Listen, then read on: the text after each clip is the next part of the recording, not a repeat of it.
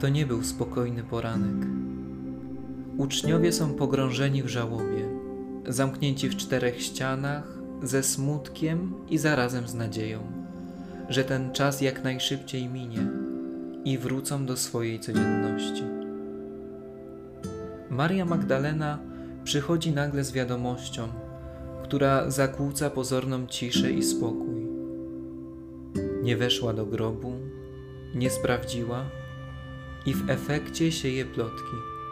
Zabrano Pana. Zamieszanie się potęguje. Biegnie Jan i zagląda do środka. Widzi porozrzucane płótna i boi się wejść dalej. Dopiero Piotr, pomimo tego chaosu, decyduje się wejść do środka. Widzi chustę zawiniętą w jednym miejscu.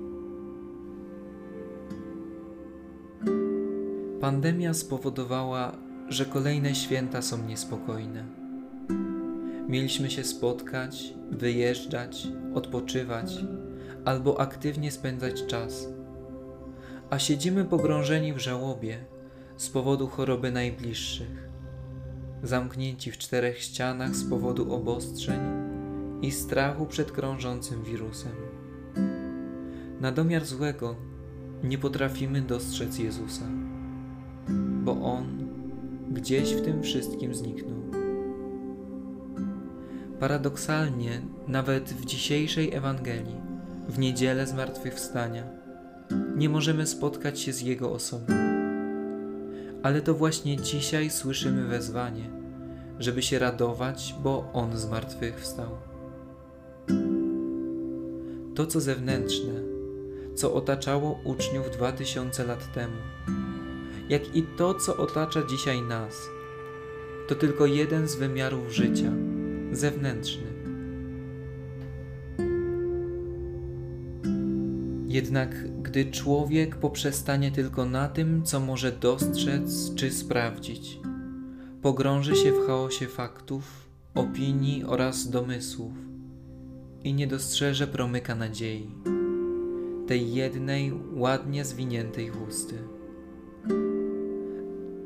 Same dowody na zmartwychwstanie są niczym bez wiary, że stało się właśnie to, co się stało. Bo te same fakty mogły również dobrze wskazywać na kradzież ciała. Skupienie się na tym, co zauważalne na pierwszy rzut oka, jest niczym bez nadziei. Potrzebna jest nam ona, aby wszystko połączyć w całość i nadać głębszy sens wydarzeniom. Czekając na spotkanie ze zmartwychwstałym, na moment zwrotu historii. Zastanów się, co chcesz mu oddać, jakie sytuacje, osoby, problemy czy emocje. Co chcesz, aby on przemienił?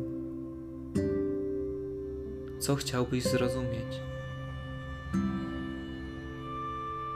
Panie, spraw, abym cieszył się z bycia chrześcijaninem, dzięki nadziei, którą Ty niesiesz.